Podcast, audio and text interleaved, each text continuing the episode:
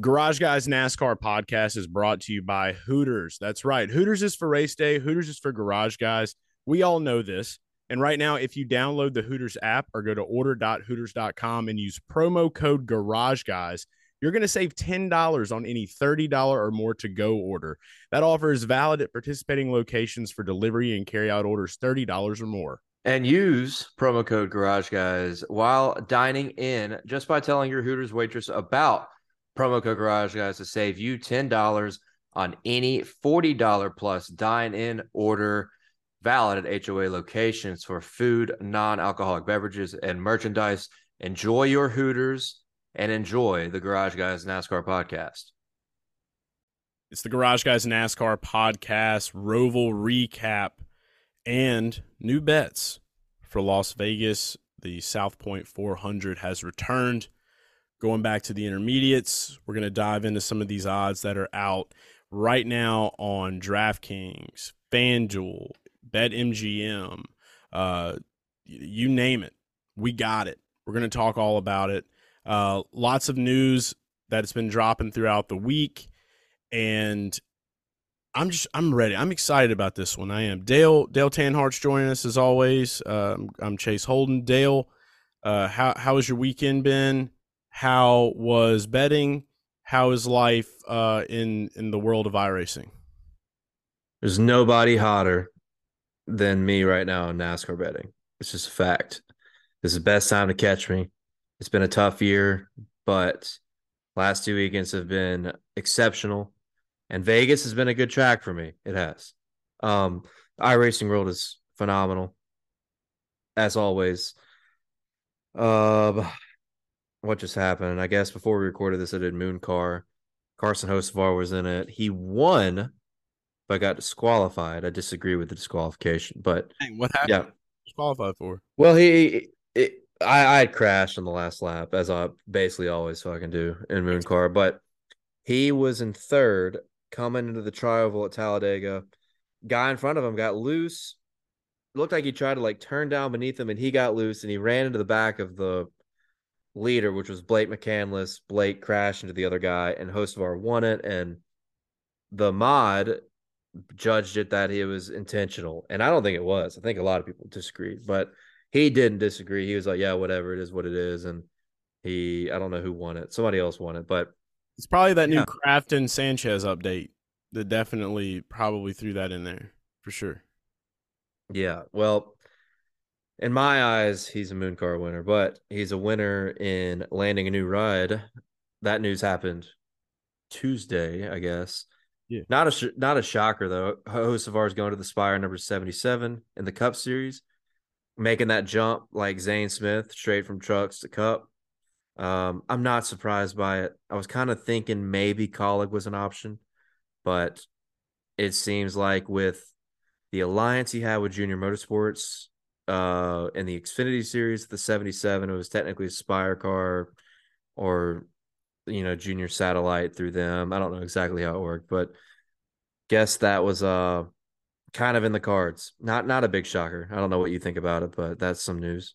Yeah, I think we've talked about it and, and we've seen enough stuff, you know, like on social media that, that's been speculating on it now for a while. Um, I, I think that especially after him running with Legacy, like because Jimmie Johnson, I think, had a quote that he came out with one of the times that he ran for him where he was basically saying that you know he'll definitely make the jump to cup and then that's where the spire speculation started. It makes sense. It's definitely a move that makes sense. I think i was a little more uh i was a little more like surprised with the zane smith news than i was the Hocevar news just because of like trackhouse and them getting the charter and and, and I do think that Spire's going to definitely have some kind of some type. They, they have they're they're going through growth right now. They're fucking insane, dude. Let's not even call it growth. They're like they're like Amazon of NASCAR. They're like Amazon of NASCAR right now with what they're doing. They're How so? making unbelievable moves with just like taking over. They might own 20 teams in the next five years. I mean, it's crazy what they're doing. They're buying everybody out. They're cutting deals like with the Trackhouse deal. I think it's possible through Spire, isn't it? Isn't that what that is? That, that has to be Justin Marks. It, like I feel like Justin Marks definitely has a big financial hand somewhere. Well, obviously, but Spy he's got to he's got to make a handshake with somebody, and the common denominator in in repetitive handshakes right now is Spire. It's crazy. Um, I don't think we need to sleep on that. You know. No, it feels backdoor. Like it feels like there's, and not like in a bad way, but it feels like there's definitely like some backdoor money flowing around and, and, i think it's a smart decision because basically now like with them in the truck series like they have uh trackhouse development and they have a development for the spire teams as well which i think is amazing um and then yeah i mean as far as far as he they, they don't have anything happening in xfinity right now do they no i think they were that's what i mentioned earlier is that they had done that 77 with Junior Motorsports. I think that had an affiliation with them, but um no, and, and, another thing too is like the SVG, right? Like how is Trackhouse doing the SVG deal? Like is that going to be a Spire deal? Like honestly, I could see them taking that 7 truck that runs full time or I don't know if they run full time. They run a lot of the schedule. Mm-hmm. And I, I actually think they did run full time this year, but regardless, I, I it's just crazy. It's crazy what they're doing. But with Hocevar, it makes sense because of um, prior, I guess a prior relationship was somewhat there. And he did take over for Corey LaJoie at St. Louis and was carving through the field in that seven car. I don't know if you remember that, but he was booking it. I mean, he was pass at a, at that track where it's really really tough to pass. Hocevar was passing a lot of cars, and then he blew a brake rotor and crashed. I think that laid some kind of that laid a, a an impression 14. on Spire too. He was so, 14th, I believe. Like he when he running, yeah. He he was on the edge of the he was getting close to the edge of the top 10 and I think with Carson here the main point I think Carson is one of these drivers that has some serious raw talent mm. I think he's a raw talent race car driver. And th- I hope this is a good deal in a sense of the competitive features of the race car. Like, I hope this is a much more competitive race car, a competitive number 77 than what we've seen in prior years with a makeshift rotation of drivers and then Ty Dillon this year. Like, you can say what you want about Ty Dillon. He's not driving a good race car 99% of the time. So, I'm hoping that we don't take a kid who's got, I think, objectively clear raw talent and turn him into a back marker for a couple years. Like I think that's that could be damaging when you could take over an Xfinity car and build your resume and build more experience as you age and and gain some wisdom and learn how to win more races and learn how to compete for a championship at a higher level. I just hope that that's not I hope that the 77 team will be competitive, is all I'm saying. For a kid that kind of just something about him, the jump here, it just kind of reminds me of Carl Edwards, right? I think Carl Edwards is a guy, a young kid that was a that, that had a lot of raw talent right out the gate. Hocevar? It's a similar path. It, yeah, he reminds me of Carl Edwards back in uh, it was 03, 04. Carl Edwards came out in the truck series and he won at Kentucky. Then the next year he won at Daytona.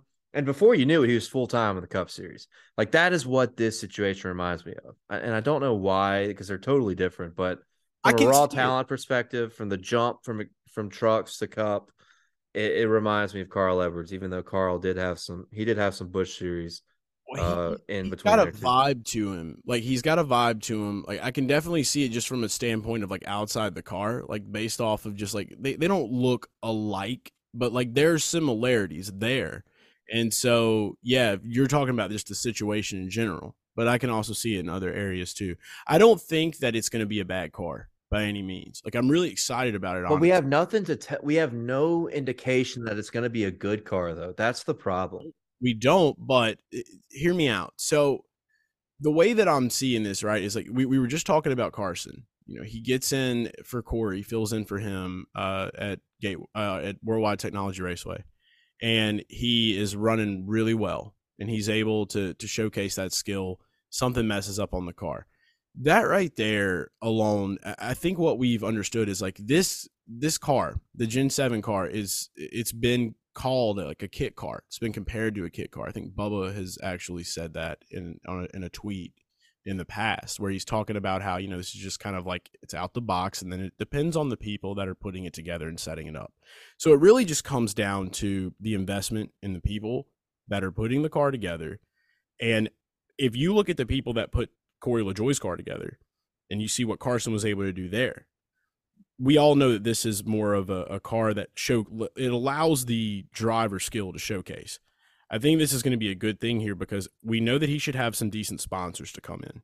Uh, uh what is it? The the the company that sponsors Chastain, the WW uh, is a no, uh, we know what you're talking about. The blue paint, yeah, yeah. yeah. He's so got funding. He's got they funding. have they have a relationship with him there, so that should that should translate. And then I'm sure some new ones will come along as well that he currently possesses, or maybe that are, he's already in talks with. So the sponsorship stuff will be fine. It's really just about getting the right people to put this car together, having a, a pit crew that is not going to be a JGR pit crew or a Hendrick pit crew by any means, but decent enough to where he can just showcase that talent. I think it's going to be good because there was a lot of people talking about how like wow like Carson Hocevar gets in Corey LaJoie's car look what he can do with Corey LaJoie's car because Corey LaJoie was in the nine car that weekend and the results were kind of eh, they, they were not what you would have expected so I think that him coming into this team is going to be really good because now we're going to see these two guys you know Corey LaJoie the face of Spire really he's been there for a while now. He's invested in that. He's kind of like got his own little, uh, you know, appearance in. He's he's very nestled in the sport of NASCAR itself. He's going to have this kid come in. There's going to be kind of like a uh, the, the team essence of it will shake out where they're going to motivate each other and they're going to push each other, and we're really going to get to see that dynamic. So I'm excited for that part of it because I do think Carson has the ability to get you know, better finishes than Corey possibly. Maybe not in the very beginning, but we've seen Corey carve off some pretty good runs that have just kind of resulted and mainly it's because of the pit strategy um you know our pit time but we've seen him be up running in certain spots at, at, races where I don't think we would normally expect him to do well. So it's really just about getting that synchronicity going to where we can see what they're really capable of. And I think that all just comes with the sponsors coming in. And if there is good money coming in behind the scenes from Trackhouse, flowing from Justin Marks, you know, Rolodex, then we should see that improve. Because I really do feel like we're about to enter an era where they have realized like we want to cut the flab out of this sport. We want good teams in the cup level. Like we want people that are going to put their all and not just use it as a business. We want to see competitiveness on all aspects with every team and maybe let that trickle down a little bit more to Xfinity because once you do that with Cup after a while, that's going to start to to maybe be carved out where you'll start seeing those people that are treating racing as business have to look into other avenues of racing because it, if NASCAR is growing and it's gaining popularity, you're going to want every team to be on their job constantly and not have to worry about all that stuff in the back end. Well, Spire Spire actually did that. Like they literally did what you said shouldn't happen, and that is come through NASCAR and just use it as a business. And through that, they have now turned it into a potentially competitive race team. But all this is just a waste of breath if the car isn't good. If this car is as competitive as it's been with Ty Dillon, as it's competitive as it was before that when they'd had a revolving door of drivers, then it's just a, you know, it's not good. But yeah, I have hope that with the funding that he's got and the deals that they're making, yeah, I think it'll be there's there's potential people to working on that car. If they can get yeah. good people working on that car, then it shouldn't be a shit car. And that's we'll all that counts. Because they obviously don't have that with Ty Dillon right now, or Ty Dillon has decent equipment and just really doesn't have much driver talent. So you can look at it on either side of the glass, but the, the main thing is is yes, getting the people to assemble this car. Yeah, the, the car the car currently is slow. Yeah, I, I you can say whatever about Ty Dillon. think Ty Dillon is a guy. You know, we talk about the silly season stuff. Um, Ty Dillon's a guy who, who he just lost. Change that, by the way. I'm sorry for interrupting you. I don't want to call it silly season anymore. I think it sounds fucking stupid. I want That's, I like. I don't. I think that's fine. I like that name. Silly is silly. You know what I mean? Like it does. It, it you don't have It's NFL standard. That's a standard free agency type of name.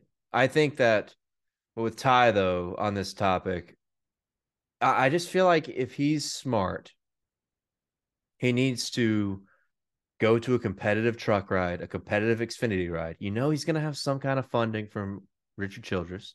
Mhm. Drop down and go be competitive and win races because I don't think anybody really knows what his talent level actually is. Because ever since he got into the Cup Series, he was with Germain Racing, which always sucked in the Cup Series.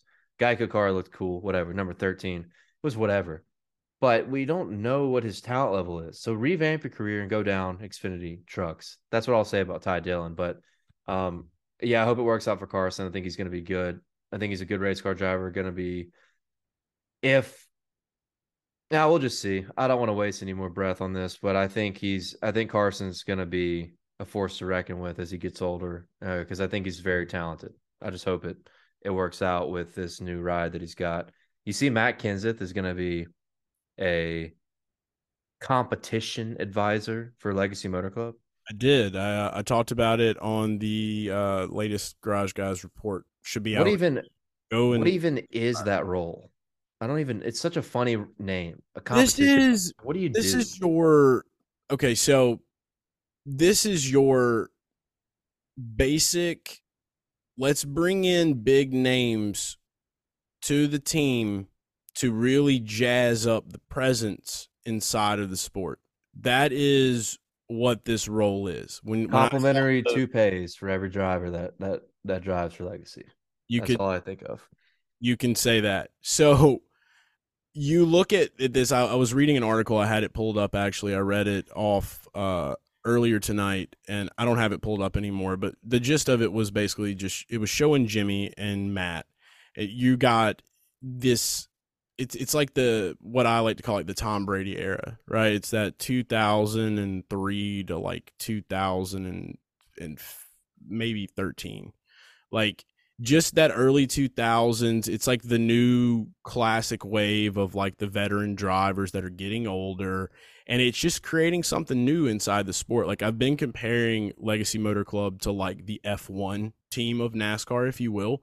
It's just got that feel. Everybody's in suits you know casual suits. They, they're not wearing ties. They got their shirts unbuttoned and that was the, literally the exact photo you would see with kenseth and johnson. So I think that by giving this title, just he's in the building, he's going to give his opinion on certain things, give his advice on certain things, may, maybe kind of like the same role, uh, you know, not necessarily the same role as like a Chad Knaus, but you know, just having uh, somebody with the level of expertise to be a part of building this new what they're trying to create uh, is a juggernaut inside of the sport because Jimmie Johnson wouldn't have got into this thing if he didn't want this thing to be as big as it is. And I think now more than ever, this team, Legacy Motor Club, with Jimmy and Matt, uh, you know, I know that Richard Petty had his deal for the longest time, but like, I really do feel like now it's like we've seen what Richard Petty Motorsports was over the years, and it never really got any higher than what we would have expected it to get. I guess like, like you look in the '70s, you would have expected that to be like a Hendrick Motorsports. Once Hendrick came in, they they really just took off, and they've kind of been you know dominating. You you could say. I think we're getting ready to step into a new era, and that's exactly what they're trying to build with that. You know, and you can have other teams, but like as far as like the aesthetic of what Legacy is with these guys in the office, it seems like that is exactly the goal here is just to take it one step further than Richard Petty Motorsports. And I do think that they can accomplish it, especially with Toyota, because JGR has been basically uncontended as far as the same manufacturer that could show dominance. And Yeah. now we're going to get that moving forward. So Yep. they're just putting all the pieces together. And That's what I always. Sorry, didn't mean to interrupt you. Go ahead and finish what you're saying. No, I was just saying they're just putting all the pieces together.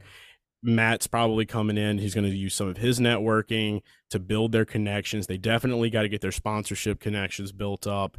Uh, with John Hunter coming in, it, it's it's all just you know we're we're in the very beginning stages of the brew with it. So I, I think that the more big names they can have from that era that Jimmie Johnson was a part of, that are collaborating together on that project is really going to just take it to a level that Richard Petty Motorsports could never reach. Yeah, I think that's pretty well said. Because I mean, Richard Petty Motors, uh, or it's not really Richard Petty Motorsports. It was uh, Enterprises, but regardless, um, they never were anything relevant after Richard Petty basically won his seventh championship. I mean, it, it, once you got into the early '80s, Petty wasn't competitive anymore because he had just gotten older, and then any driver they brought in just never. You know, I don't think as much as the driver's fault as the equipment. And as I've said, and it got way more expensive. It got significantly more expensive into the '90s, and I think that that was something well, that probably was also a task. Uh, I don't know. I just think they just didn't they didn't keep up with the times on ingenuity. I, I think, but that's a that's a completely different topic. The point here is now they're like you said they're in a good spot with with what they've got because as I've preached, Toyota is a quality over quantity program and in NASCAR. Ever since Red Bull left and a couple of those other like the Dr Pepper team with Alex uh, BK Racing and after they kind of all folded um, maybe Tommy Baldwin, I think, was a Toyota program at one point. I'm not sure, but once all those other little teams folded, it's been a quality over quantity program, top to bottom, from Cup to trucks for the most part. So yeah, I think it's great overall. And bringing Matt in just means if you uh if any of these drivers start going bald, Matt Kenseth has got he's got their backs. He's got the solution. So I'm excited for that to unfold with Matt Kenseth being a competition advisor. I, I don't know how long we've been talking, but big two pay crazy. Yeah. yeah. Oh yeah. And no one talks about it. It pisses me the fuck off. I've been talking about it for years, me and my dad, and nobody is like no speculation. Nobody notices right? it. We've talked about it on the pod multiple times. You have. Like I wasn't. I want someone to tweet at me and acknowledge that I'm right that he wears a toupee. Please, somebody. Anybody. I guess and let us know because I'm interested as well. Because like it's all speculation. I definitely can see it. I've definitely paid more attention. To- I don't think it's it's so obvious. I don't want to go down this rabbit hole right now. We got to talk Roval. I want to see him. I want to see him bald on top with the side hair. I think that that would be really like a move. Like he would be like that one character off King of the Hill, but like in better shape. Oh yeah, the the fat guy with the tank. Yeah, yeah. what's his name? Oh, scared. I don't know. He just he always has a scared voice about. Yeah, yeah, he does. He does. Yeah. Um Matt does. But what did you think about the Roval? Did you like it?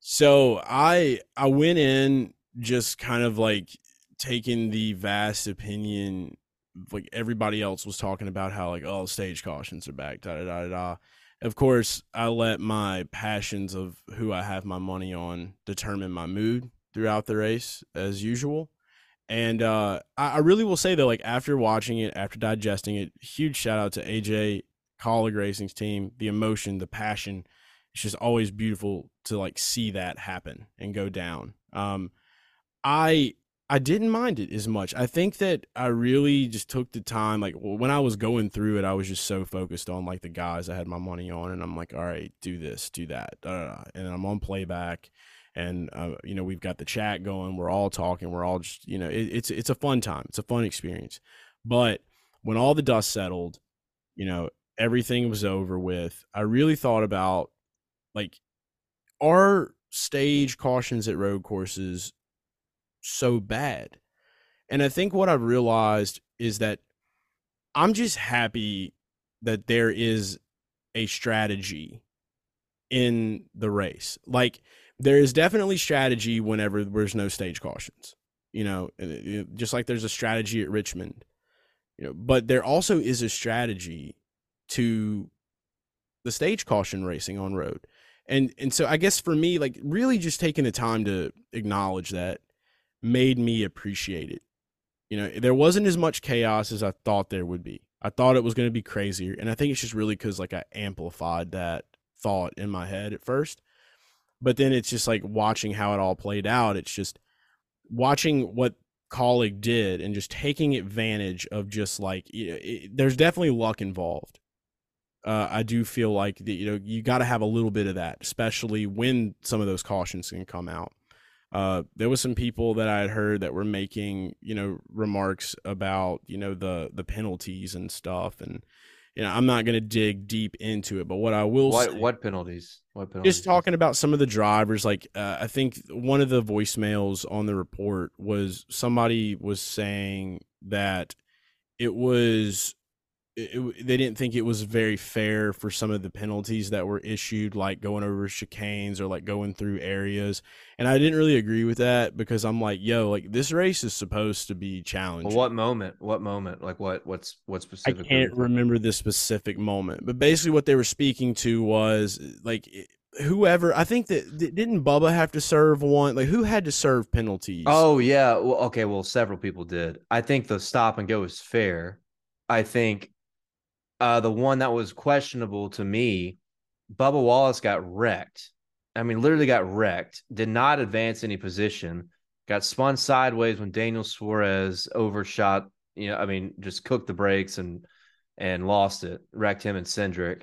And Bubba had to serve a stop and go penalty, which uh, it doesn't. It really didn't matter that much anyway. But I thought that was questionable. Did he go into a certain area, like like where that penalty? Like if someone would have drove through that, they would have had to serve it. Yeah, but he didn't advance anything. That's why. Yeah, that's why the rule that rule is.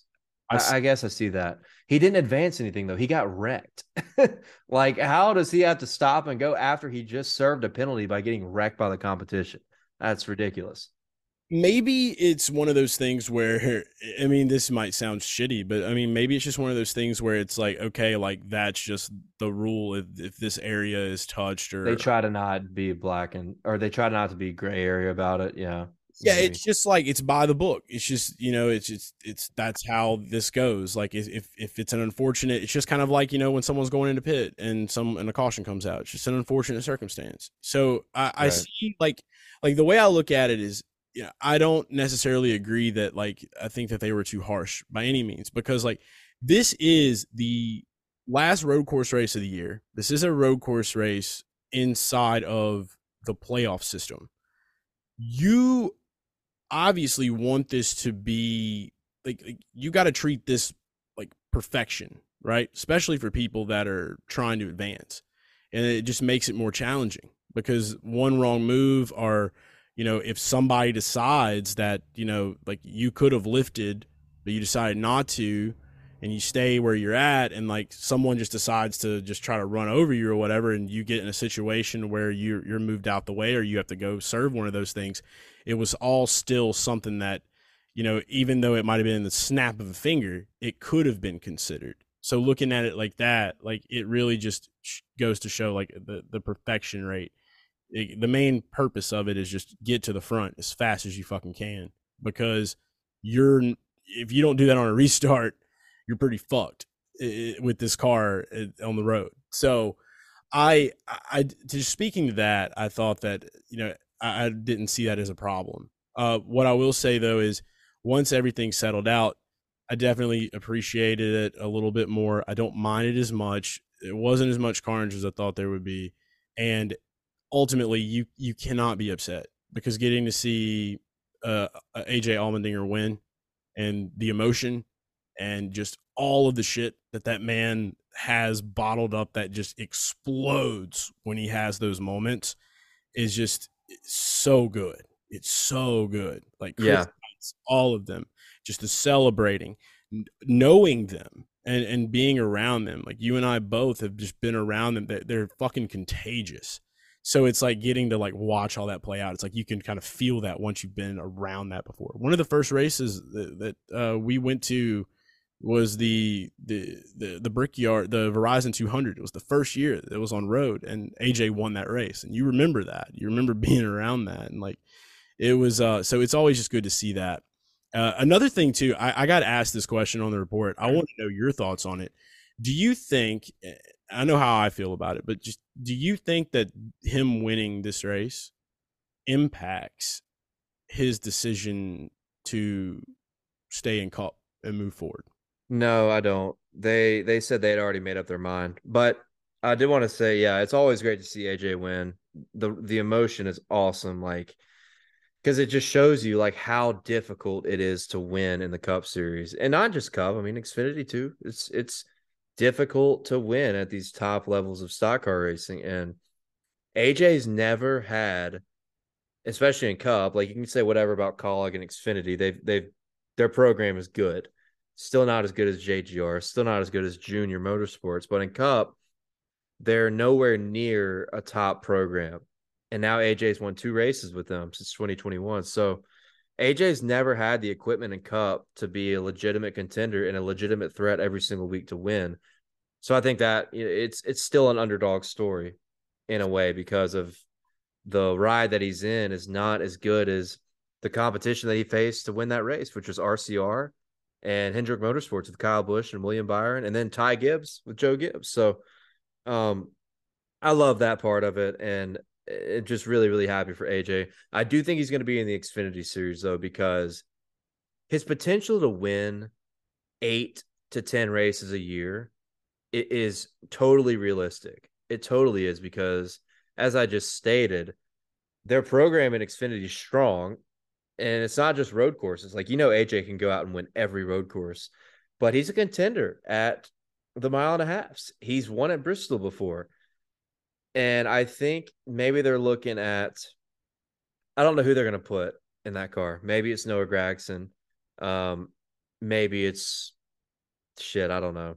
I don't know. I don't know who else they could bring. That's another silly, another silly season storyline. But I think AJ, I think will be. I think AJ will be in Xfinity, and then maybe they could do something part time with him Cup on the road courses, because I think what what is their motto? It's it's chasing trophies, right? That's their whole thing. And it, you put AJ in the Xfinity series, and you could get a lot of fucking trophies. We've seen it in the past already, and I think that's where they they're going, and they're gonna bring. I think they're gonna bring a money driver to Cup with Daniel Hemric. Yeah, well, I, I'm I'm indifferent on the Hemric thing. I'm not ready to say that that I think he's gonna be you know he's going to blow it out the water by any. Oh, I think it's I think it the Hemric deal is undeserving for sure. Yeah, I, I, I do want to speak to this. I agree with you, thousand percent. Um, and and I'll have uh I'll I'll have it on the. You can watch the report on YouTube and hear my full rundown on it if you want to. But what I'll say here is, I think that the reason that I I think that he wants to go to Xfinity is basically because, like we all know, a lot of these older drivers they just they have more fun there. And AJ said he doesn't though. He said he wants to be in Cup.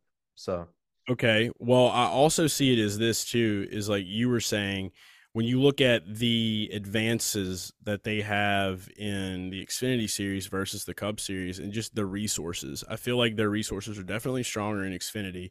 Plus, we all know AJ is a good road course racer, and like you were saying, he's won some other races.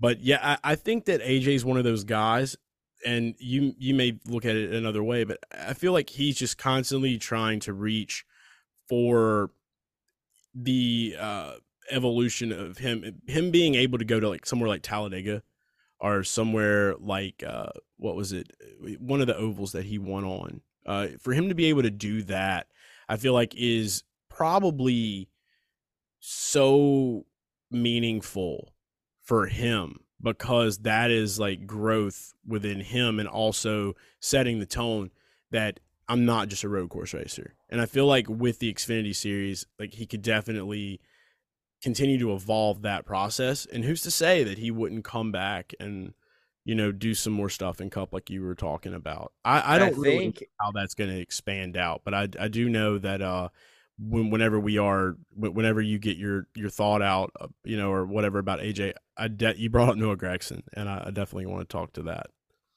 Yeah i think that what you, the point you just made is what chris rice and matt Kaulig see right? They see that he's capable every single week of winning on any oval or and any road course they go to. So it'd be a benefit to their program and it's a benefit to aj in the sense that he can collect some trophies himself and, and just be more competitive and, and probably have more fun.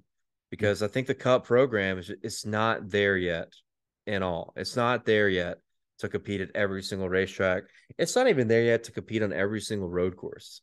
Mm-mm. We've seen plenty of road courses, uh, road course races this year where AJ was not much of a threat at all. So I think that that is a good point upon the idea that they're going to bring another driver up and try to develop that program through youth and let Daniel Hemric be the the veteran guy, which I, I don't think I don't think he, he makes it two years. I'll be honest. I don't think that that lasts two more than two years, but you know we'll see. I think with um, yeah, Gragson, right? We saw the rumor that he might be taking over the ten car for Ford uh, SHR. I'm excited. So, I wonder. I wonder. So the way that this worked out, apparently Pockrass was on door bumper clear, and and I saw a uh, a post that was talking about it was like a NASCAR Reddit post where they were just like at this time stamp like Pockrass made these remarks. Uh, I know Daily Downforce dropped an article about it. They, they, were very quick to do that, which they have been. Definitely uh, check out some of those articles over there. Uh, but it, it was a it was interesting to me because what really hit me hard was how much sense it makes for him to go to SHR. Look at the stable that they have right now. You've got Josh Berry coming into the four with Kevin leaving out. That dude's full of grit. He is a all the way through race car driver. Like maybe not so much personality, but he's got that grit and that seriousness to him. Like he wants to win and he's good at his craft. You've got Chase Briscoe, kind of like the new young face, if you will, of that. He, you know, he's the the Tony Stewart, uh, you know, uh, student. He grew up like worshiping that guy, and he's tried to model his race career off of you know things that Smoke has been able to do. The relationship's good. He's in the 14 car, you know, and he's kind of got that. He's kind of got a, a chill, laid back personality. You got Ryan Preece, who is the wild card, and and more. I hope more people grow to see that in him and learn that with him and I and I know for a fact that it will like he is the he is the wild guy right now and I feel like he is going to be a name in the making once he starts carving off some wins his presence in the sport I feel like can really be felt now it's just the right time for that. And so when you look at, at Aric Almirola he doesn't really fucking fit in let's be real. He just doesn't possess any of that pizzazz that these other guys have you know and, and, i'm not knocking the guy's career by any means but you retire you, you don't retire and and there's really nothing that has other than an xfinity win that he has to really boast. So if you look at gragson coming on the outs this is this the stars are aligning perfectly because if that stable of Gragson, Berry, preece and briscoe. That is just that that's a gritty race car team. And that is that is that screams fun and also made the statement that I, I just want to see Tony Stewart go to a Wendy's because I feel like Wendy's would have to carry over at that point, maybe for a few races, just like they have, because they're invested in Noah, not so much the team. Oh, I don't know. Yeah, but the social media thing could have damaged that partnership. I don't know, but, but I hope it didn't. But, but you just know how corporations are today. Like yeah. once one of those things happens, I mean, it's it's a sensitive topic, but think about like Kyle Larson after that, like after that deal in 2020, how many different sponsors, how many other sponsors have you seen on his car other than Hendrick affiliates? Uh, the Nation Guard, the HendrickCars.com, and Valvoline. That's it. Oh, in Cincinnati, who I think has some kind of an, another yeah, that's definitely an alliance. That was with Bowman's car when he won Auto Club a couple years. Right, which is I think they do some kind of dealings with Hendrick Motorsports. Not a new so. sponsor though. Have you seen uh, Larson signed some deal with uh, a ramen noodle company? Yes, he did. That is true, but th- that's a personal. I think that's a personal deal that hasn't been on any. They haven't had a race car activation yet. Maybe they will in 2024, but it's a it's a that's another wormhole to dig down that I don't want to.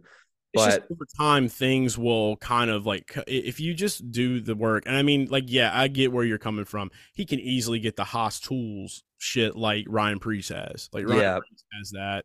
I know- think he's going to have funding. I think he'll have Noah's always had funding, I think, based off of his uh based off his career and his path and trucks and Xfinity.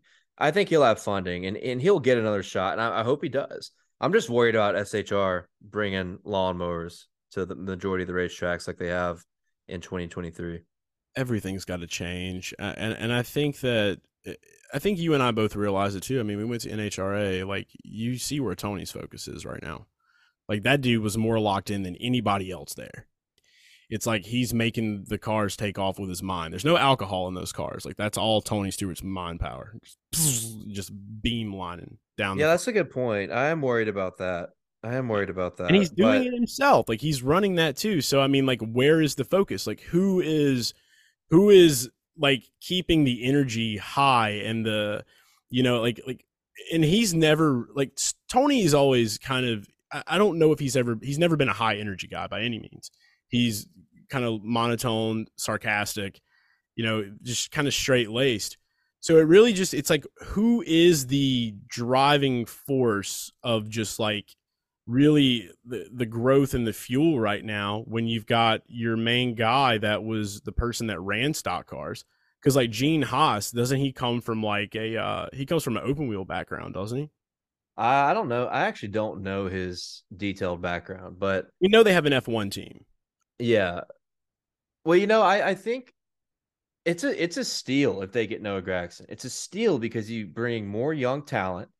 You got Josh Berry taking over for Kevin Harvick. You got two guys that in the pipeline were viewed as massive prospects at one certain point in time. Whether it was last year with Josh Berry or you know two years ago last year with Noah Gragson as well. So that's a big win. Removing you know you lose Harvick, obviously his time's come, and you lose Almirola, who has won three races in 16 years of competition, 15 years of competition. So that's a plus. And with Noah Gragson, you're going to have funding and talent. Like Noah Gragson is a talented race car driver. And I think, and I could be, I don't think I'm wrong, but I could be. I don't want to assume, but I think he's going to have some funding he can bring to that team, which is important in, in NASCAR. So it's a steal if they land it. And it's a good thing for Ford after losing Zane Smith. There's, there's a bright spot there. So we'll see. It's going to be fun as we continue to develop into this uh this silly season deal, seeing where everybody shakes out in 2024.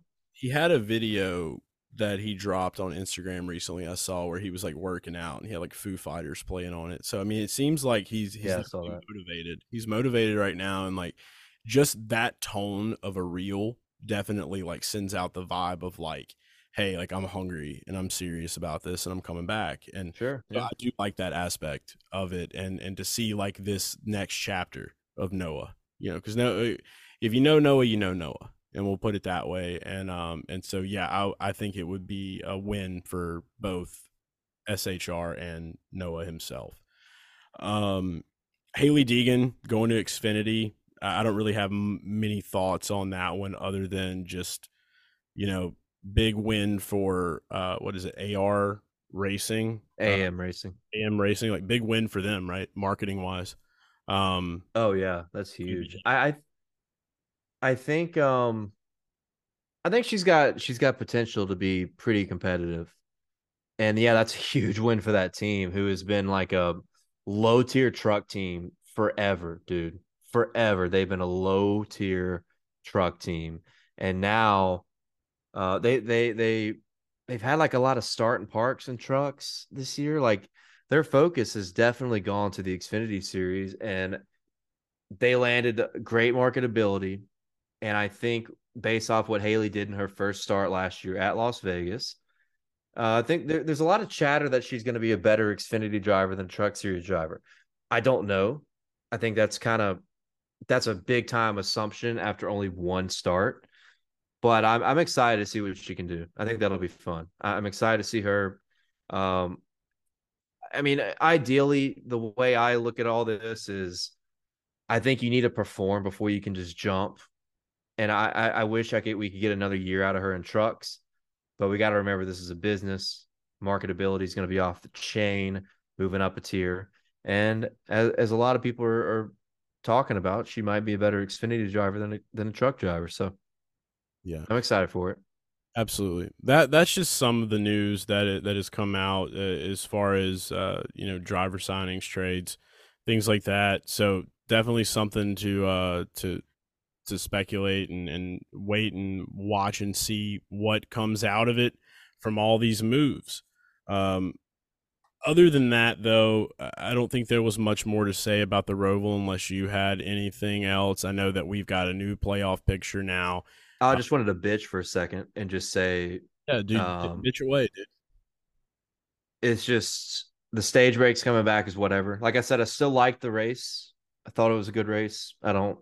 I thought it was compelling. The finish was good. It was a close battle at the end. Seemed like you could actually kind of pass, which has been a problem on the other road courses this year. But I, I just can't stand the precedent of using a band aid to cover up the quality of the race car. The air deficiencies being band aided by the stage breaks is not a long term solution at all. And it's it, we need NASCAR leadership to step up and and really acknowledge that the car needs a lot of changes.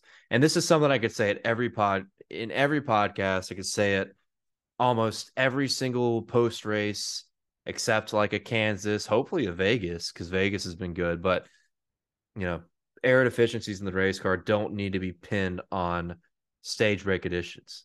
If you make the car better, you can do whatever the fuck you want with stage breaks. You don't even have to have them if the car is good enough to put on a performance at all racetracks, not just road courses, but the road course deal is the topic because of them taking them away and then adding them back, blah, blah, blah. But yeah, I just wanted to bitch about that for a second and just remind everybody it's not about stage breaks, it's about the quality of the race car, and we've got to improve that to make it better everywhere. And that's it. All right. Well said. I hope that was under I think that was under a minute. That wasn't too bad. Yeah, I didn't keep count, but I mean you said it, and that's what counts. Um looking forward though, like we had uh we had eliminations. Obviously, Ross Chastain was someone that you and I talked about early that week. Uh he's gone. Kyle Busch just couldn't find a way, just didn't have it for Ty and for AJ towards the end. Um, you know, he's out. Uh, who else do we have? Brad K. I think we all kind of expected that one to happen. I know I did at least, um, especially being with his history on road courses. Uh, big spin doctor, and that's that's okay. And then uh who was the other guy? That Bubba Wallace. And Bubba, yeah, and that was unfortunate. But Tyler moves forward for twenty three eleven. Uh, Chris Chris Buescher, dude, still in this bitch, dude, sitting fifth right now out of the eight drivers. Uh, you know, current playoff standings, you got Byron, Truex, Hamlin, and Larson ranking out the top four, and then Buescher, Bell, Reddick, and Blaney, uh, fifth through eighth there on the bubble. So it's going to be a very fun next three races. And I think that we're going to see some moves that maybe we don't expect uh, coming now that this this picture is getting a little bit more into focus. I've definitely made some some mental notes and I've had to look and and make some changes to what I think that final four is going to ultimately look like. How many of your top eight did you get right in our predictions? Um, well, I, I had uh, I had Logano out. Oh wait, do we do? I remember we did a sixteen at Darlington. We I predict. I think we predicted a top top eight too. Okay, I probably. I, I know what I, I know my record. I know how many I've gotten right and wrong. Yeah, I'd have to go. I'm sure I wrote it down on some piece of paper in this desk in a notepad somewhere, and I'm gonna just stumble upon it because you know I'm dinosaur when it. But you should just know that. You should just know what you got right and wrong. Yeah, well, I probably the fact that I can't remember lets me know that I probably didn't do that great. That's a good point. Yeah, that's what I know. I'm five. I, I'm I'm five for eight in all, which which works on both sides. I was wrong about Brad. Brad, I think I had in the final four. I, I just really thought he'd win Talladega. You know, I was all in on that. And then I was right about Kyle Busch. I was right about Bubba Wallace. Wrong about Chastain. I kind of thought if there's a team that's like a find a way at all costs, I just kind of Ross Chastain, but they just have not. Guess what? All you motherfuckers that said I was crazy about the trackhouse regression in 2023, look at us now. Yeah. In disguise. They're gone. And they have definitely been way fucking slower. Which I like Ross. I don't want I didn't like want that to happen, but that was my prediction and it was right. So fuck you. Sound like you were proud. I am because I dude, when I went on Sirius XM and said that to Danielle Trotta and um, dude, I got they went out to Fontana and just fucking dominated, dude. I mean, he didn't win, but he led like 90% of the race. I got so many tweets and so many DMs of people being like, I heard you this morning. You're an idiot. Yeah, I'm talking about the full season. And now here we are, and they're out after a final four year. They're out. They don't even make the top eight. So what yeah. counts. Um, I had to bring that up. I had to. But yeah, I'm five for eight on the predictions. And yeah, I've already got an index card pulled out. I'm to write it down and I'm to like keep it like by my computer so I don't forget. Uh, because I, I feel a lot better now about making this, obviously. But uh, but yeah, there, there was a lot. There, there was a lot of, of changes, and I think it's a good time for us to go ahead and just quickly segue into what we have currently on the books for the South Point 400 when it comes to looking at these guys that are in the playoffs, looking at the odds and where everything's set. So off off the bat, uh, it's a, easy to to know that Kyle Larson is back at the top of the boards on pretty much every sports book.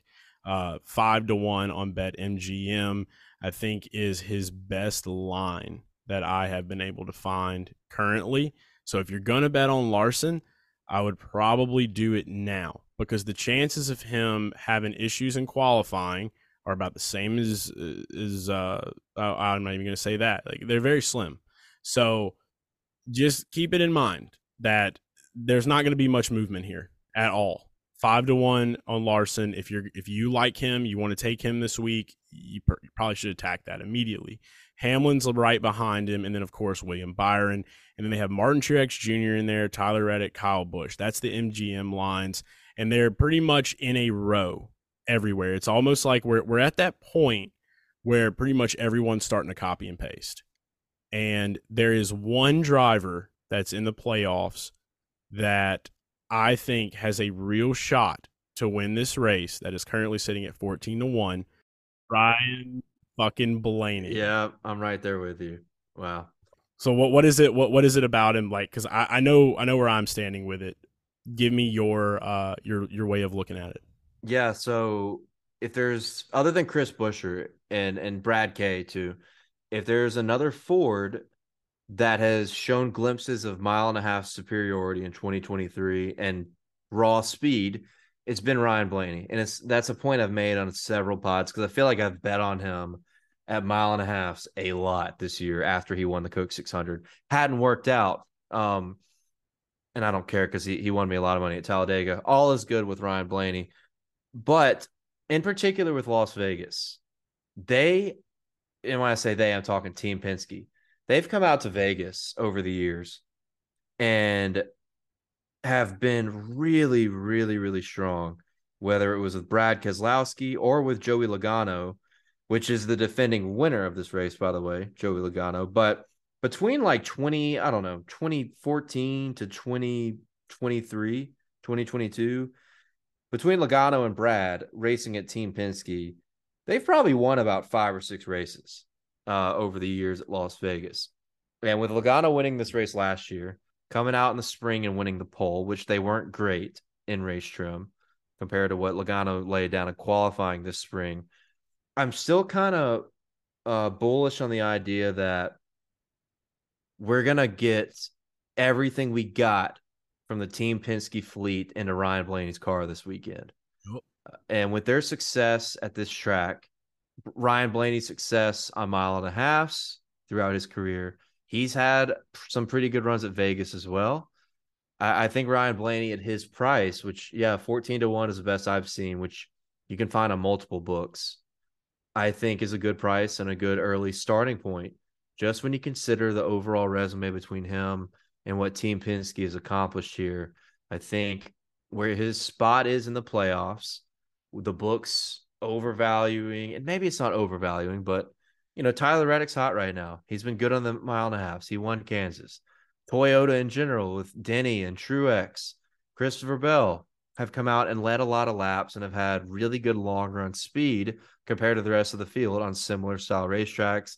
And then you have Kyle Larson, who has been, you know, I, I honestly, I, I am not going to bet that because I don't think he's been good enough at the mile and a half and on the intermediates and in the playoffs to validate a bet on him at four and a half to one or five to one. I think that's crazy. So I think that's a little bit overvaluing. But when it comes to the books, considering how good the Toyotas have been at this style of racetrack and William Byron being as good as he's been at every style of racetrack, Ryan Blaney kind of takes the cake on value being where he's at at 14 to 1. So yeah, I'm right there with you. That that really was my v- vocal point of this of this podcast when we talk bets too. So I'm glad we're on the same page.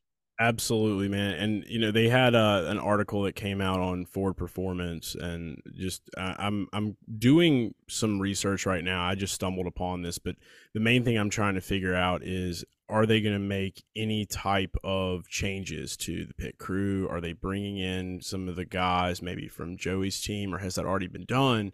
But uh, just a quote I'm I'm reading here that was spoken today by Blaney. It just says just having like like this is on winning the first race of the round of eight.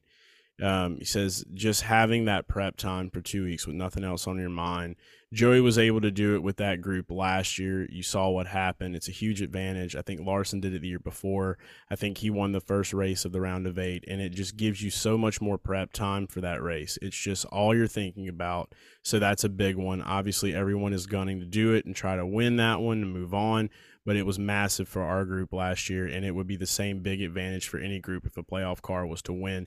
And what I get from that really is the fact that Joey Logano won this race, he won the championship. Kyle Larson the year before, he wins that race, he wins the championship. Is Las Vegas a championship maker? How many years back do we need to go? And if this is the case, based off of Blaney's performance that he's had at intermediate tracks this year, like Charlotte, you know, to to just mention one, you know, when I'm looking at that, I'm immediately just like if they have any type of similarity to what Joey had and they're able to execute perfectly on pit road, is this the year we finally see Ryan Blaney get a championship? Well, it's kind of funny too, though, because this is what Team Penske's done in this, you know, in this not just the Gen 7 era, but in this playoff format. When Joey Logano won the championship in 2018, not not specifically talking about Las Vegas, but when he won the championship in 2018, he kind of crawled into it. He kind of crawled into it. He got hot at the end, and then he went to Homestead and won the final race. And that was the big three era, right? That was Harvick, Truex, Kyle Busch gobbling up all these wins.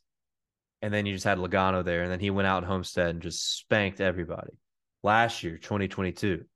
Logano was certainly not the top guy. Chase Elliott uh, was probably the top guy in the series, and then it was it was more wide open last year with the start of the Gen Seven era. But the point here is Logano was not the top guy at all throughout the course of the season. Guess what? He creeps around, he crawls into it, and then he wins Vegas, as you referenced to, and then he goes out and he spanks everybody at at at Phoenix. This has the making of the same thing happening if Ryan Blaney goes out and wins this race. Um, and I think, I think in these final three tracks before you get to Homestead, this is his best shot because of Team Penske's resume at Las Vegas Motor Speedway. For betting, I don't think it adds anything based off of what I've already said. I just think that based on the resume, you know, you can say whatever about the championship picture, but I think the fleet will have all their focus on setting up Ryan Blaney's race car to to to be a winner this weekend because it's their best shot. And you see that they have been good at Martinsville, but not winning, not winning speed. And Homestead, they were good last year, but not winning speed compared to what Truex or Larson or Denny Hamlin may have had. So this is their best shot. This is what they've got circled. And it, has been a good Penske racetrack. And that's where I'll leave it at for Ryan Blaney, 14 to 1. Yeah, love the bet. Uh, I've already got that one logged in. I, am I'm, I'm feeling it. It's just a really big vibe bet. Uh, everybody's gonna be betting on it, dude. That's well, now, of course, it's usually how it works early in the week. We we talk about a guy or two, and then. But I bet, but I also think too, that's like the eye candy everybody would see before they would even listen to anybody talk about it. They'd be like, "Oh, Blaney, like, look at all the non-playoff guys ranked above him right now. Like, if you look like Kyle Busch and Chase Elliott are both ahead of him on the odds on the odds list, and he's right there with Brad and. It's for good measure, though, right? I mean, I I I don't think it's gonna be. uh I think Chris Buescher is kind of interesting too. He's actually the lowest out of all the playoff guys, and he's eighteen to one, 20 to one. He's a, he's a sneaky boy. I will say that. I don't mind yes. much. He's uh, I mean, they're not doing us any favors on FanDuel with him. He's minus one sixty five for a top ten. So usually you can try to like like see where they will like sleep on that a little bit, but nope, not now, not this. Well, time. I've noticed recently Bet Rivers has had the best top ten odds, but yeah, Buescher's minus one fifteen for a top ten on Caesars. So there's that. There's a little bit of a better a better bet. I wanted to say a few things real quick on Caesars, real quick. There's like I, I think these are new. I have not seen these. If if I have seen them, it's been like maybe a couple times. But you have average speed of a race you can bet on over under 134 and a half miles per hour. You have over under on drivers to lead a lap, 11 and a half. Most laps led by any driver over under 107 and a half they've got, they've got some variety here to close the season out. I just wanted to point that out for um, and then this one right here, drivers not competing or completing 133 laps, over under 1.5, and then you have number of Toyotas, Fords, Chevys that finish in the top 10, and number of lead changes. So that's what I love about it. It's, it's why you listen to this show in this part is because you know, like on FanDuel right now, you go to you click on NASCAR on the normal tab, you're just getting Cup futures. You have to go to other, and then you have to go to NASCAR to get the odds. So they've they've dropped out a good bit on FanDuel right now too. I'm I'm looking through some of these head to heads and stuff, but yeah, Caesars is always doing the most, man. They, I gotta go ahead. I, I, gotta talk about one bet here. Um, qualifying head to head matchups. I, I played around with it a couple weeks ago at Texas. Did not go well. I thought Byron over Bowman in qualifying was a lock. And the one mile and a half that he got out qualified was was at Texas by Alex Bowman. But I have to look at this and, and give you guys this bet right here. There's a chance I hammer this. Christopher Bell head to head qualifying is plus money to William Byron. Now, look, William Byron's been good at qualifying, probably more consistent than 90% of the field at the majority of the racetracks on the schedule.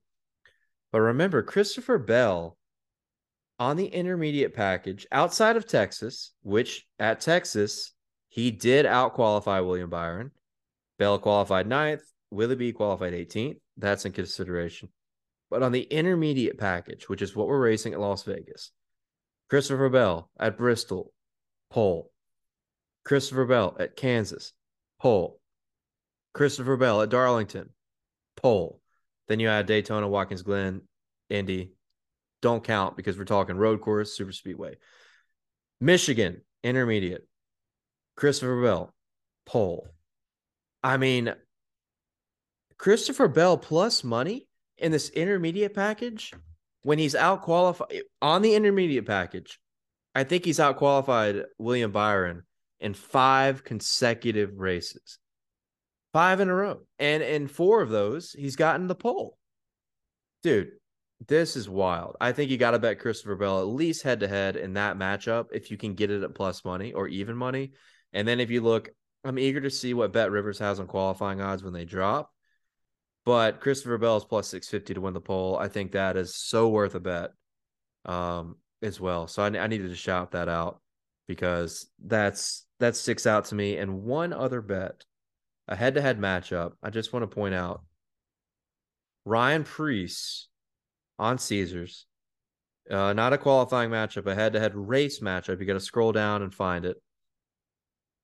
Ryan Preece is a even money underdog to Austin Cindric in a head-to-head matchup during the race. And yeah, while we talked about Team Penske being good here over the years, it's Austin Cindric is is a complete outlier when it comes to him versus Logano and Blaney. 66 It's like he's- him, by the way, fastest qualifier. I was going to ask you about that. I was like, did Oh, I- do decent? Like, in- Well, he qualified up in the top five here last year. He did, but earlier in the year too, right? Like, remember mm-hmm. because I remember we were both wanting Bell to win the pole earlier in the year. I know the weather's different, and that can definitely affect that things. was the ult- Wind- that was the fucking wind race, the wind Yeah. qualifying that killed my bets when Logano got the pole. I had Bell. the Bell. We wind. both wanted Bell, dude. It was so close. But yeah, Cindric was good here in the spring, but it's a totally different. Which also he had a different crew chief than he does now. Mm-hmm. But their speed in that two car is fucking pathetic for a Team Penske car. Pathetic. They have been so bad. And when you look at Ryan Preece, maybe not this specific track type, but in the last five to seven races, has strung together some pretty solid finishes on oval racetracks. So Ryan Preece plus money to Austin Cindric, who has been, you know, we talk about SHR bringing bad race cars. I don't know if there's a there's a big name Ford team that's bringing worse race cars overall to the track than Austin Cindric's team. I mean, they are slow. So basically, what I'm saying here is, I don't think Ryan Preece should be plus money in this matchup. I think they should be closer. So I think that's a bet that could be worth your time. Yeah, I uh, I'm I'm looking over a couple of things right now. I know we've got what a total of 267 laps in this race. They got the over under set most laps led by any driver at 107 and a half on Caesars. I was just looking at that for a minute, just seeing. I don't know if I'm gonna mess with that or not, but I, I I'm I'm gonna dive in a little bit deeper to these matchups because we definitely have more matchups around. I don't mind uh, the the qualifying so much. I may dabble in qualifying this weekend. I'm not 100 percent sure yet. One though, I, I've I definitely have been playing a lot more match matchups and doing them straight instead of parlays. Like I had a really good weekend with Buescher fading Martin Truex Jr. at the Roval worked out well for me. Um, was definitely a big savior for uh, me loading up on Elliott uh, to win the Roval. So, uh, looking at some of these head to heads that they have set out right now, like they, they're kind of they're they're not that great on FanDuel. They suck. Uh, I am looking over here though on DraftKings. One that I may partake in this weekend is Chris Buescher over Chase Elliott minus 110. Uh, don't mind that one just because you and I have both heard it from the horse's mouth. Like Vegas has kind of been a struggle for Chase. Chase hasn't really had the best of, of luck there. And if you kind of have that mentality about it going in, you know, you're definitely going to question your ability. Possibly, maybe because he doesn't have any pressure on him, it'll change things. But I do like the Buescher over Elliott line at minus 110. And then I really, really, and I think this is just bait. We talked about Chastain already. They just haven't had it. But you want to feel like maybe now that he's out of the playoffs, everyone's just going to like give up on anything with Chastain. He's even money over Brad K on DraftKings, and maybe it's just the degenerate in me, but I'm tempted. Not gonna lie, because didn't he? What was he second here last year? I know this is not last year by any means, but he was Yeah. trying to run down Logano. So I do feel like, Or. Logano ran him down. yeah, Logano ran him down because I had money on Chastain last year. I think we both Same, actually. same. Yeah, we were watching that in the Hooters suite. I don't mind. I don't mind that one for him over Brad K at even money. I, I kind of like that. I don't know. I, I can't trust them because they've been all over the place on on consistency or lack thereof. So Yeah. I don't know. I don't know about that. I kind of just like the idea. I definitely like the Bell over Byron qualifying bet. I mean, I, that's something I will bet on, and I'm probably gonna have Bell in my qualifying card. Other than that, when it comes to outrights, I want to see some track time because I just don't think there's enough. Uh, there's anything enticing enough other than the Blaney bet, maybe a Chris Buescher bet. I don't think there's anything enticing enough to to pull me in on throwing big money down. Other than that qualifying bet with Bell over Byron, that's a slam dunk. Uh, but yeah, that's all I got, man. I'm excited for the race. So this has typically been a good race, good track type for the Gen Seven race car. And God, I wish I was in Vegas. Oh, it'd be so fun. I love that place. We'll be back. Yeah, Uh, that's all I don't- got. Don't they have a, uh, in the Formula One race coming up like in two weeks? yeah, uh, it is. Uh, that'll be cool too. That'll All I want to say is that, and I tweeted about it earlier. If the Vegas Sphere is not putting on for NASCAR this weekend, I'm gonna be pissed. Like I want to see if you're going to Vegas or you're in Vegas and you're listening to this program right now. You've made it this far. You were a real one. Shout out to you. Also, if you're there, I, I want pictures. I, I want I want to know what's happening. I need someone on Sphere Watch. If I don't have, I, I'm gonna need to have somebody that listens to this program. You do it. You do it for just for for the fam. I need someone on Sphere Watch. I want a photo of the Sphere every day over the race weekend. Because if there's no NASCAR anywhere on that thing, I'm just going to blow their Twitter account up. I'm gonna I'm gonna blow it up because it would be unacceptable. Because you know good and damn well that motherfucker gonna be lit up for that F1 race. You know it. So I'm just saying, NASCAR better get some love from that sphere because that is the most intimidating fucking structure on planet Earth. I genuinely believe it.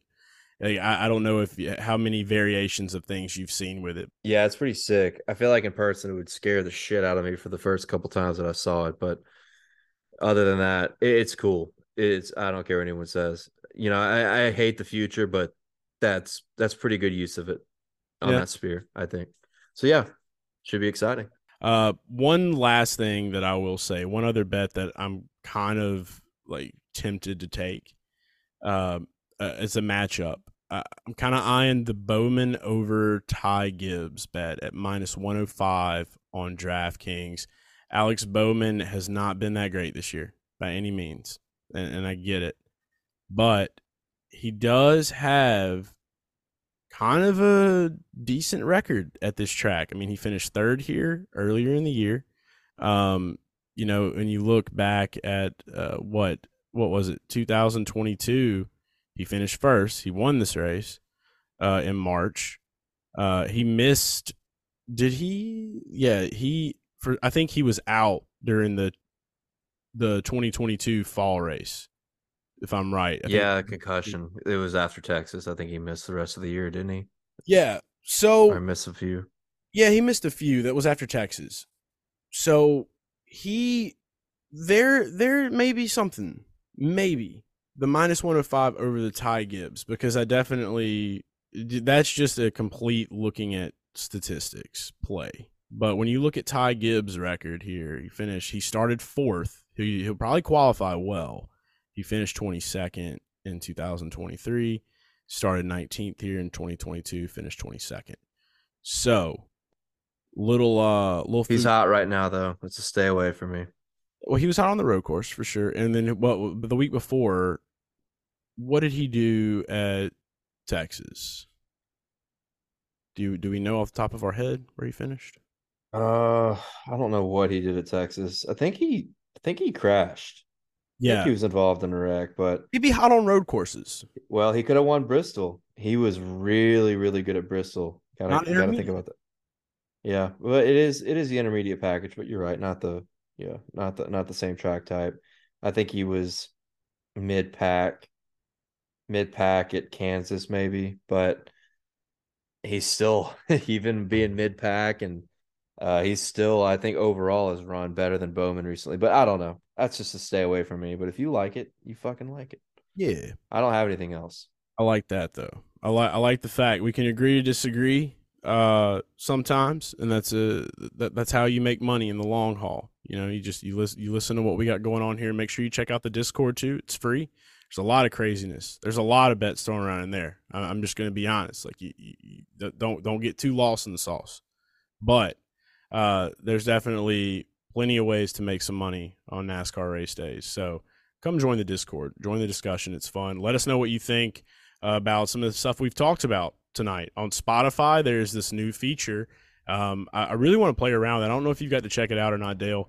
But there's this new feature on Spotify where people can kind of like drop requests or it's not really a review system but it's more of like you can ask questions and things like that i would love to start maybe reading some of those off so if you're a spotify listener definitely check out that feature and give us five stars while you're there and um and then of course you know where to follow us at garage guy chase at dale tanhart collectively at garage guys racing and garage guys fs but uh, yeah, it's been a show. This has been good stuff. We dove into a ton, and uh, and we'll be back again over the weekend, uh, possibly discussing some of the odds after practice and qualifying, and we'll have some more stuff on Sunday as well.